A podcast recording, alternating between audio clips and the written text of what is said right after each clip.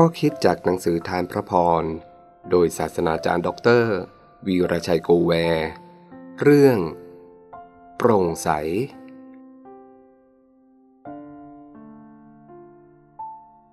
เพราะเรามุ่งจะเป็นคนสัตย์ซื่อไม่เฉพาะในสายพระเนตรขององค์พระผู้เป็นเจ้าเท่านั้นแต่ในสายตาคนทั้งหลายด้วย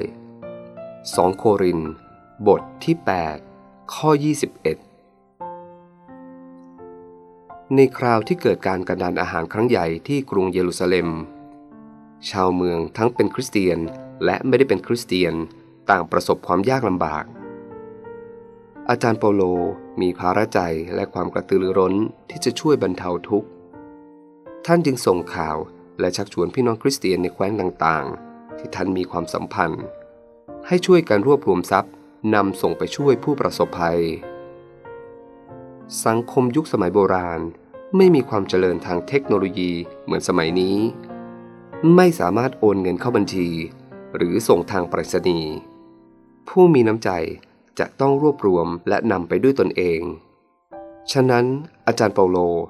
จำต้องนำเงินถวายไปด้วยตนเอง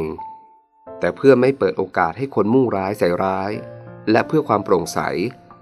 ท่านนำทรัพย์นี้ไปมอบถวายกับทีมงานทุกคนสามารถเป็นพยานได้ว่าเงินที่รับถวายมาไม่รั่วไหลไปที่ไหนระหว่างทางถึงปลายทางเงินเต็มตามจำนวนที่ได้รับมาที่ท่านทำเช่นนี้เพราะเรามุ่งจะเป็นคนสัตย์ซื่อไม่ใช่ในสายพระเนตรขององค์พระผู้เป็นเจ้าเท่านั้นแต่ในสายตาของคนทั้งหลายด้วย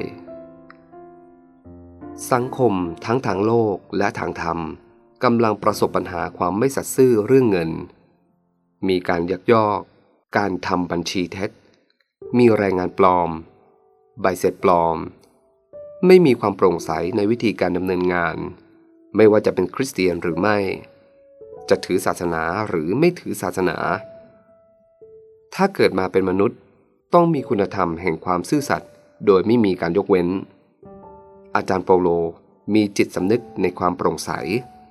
ท่านไม่เพียงทำให้เป็นที่ประจักษ์ต่อพระเจ้าเท่านั้น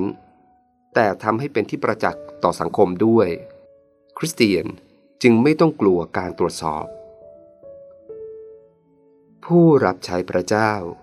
คริสเตียนทุกคนต้องแน่ใจว่ามีระบบตรวจสอบการเงินที่ได้มาและได้นำไปใช้อย่างถูกต้องตามเจตนาของผู้ถวายทุกประการ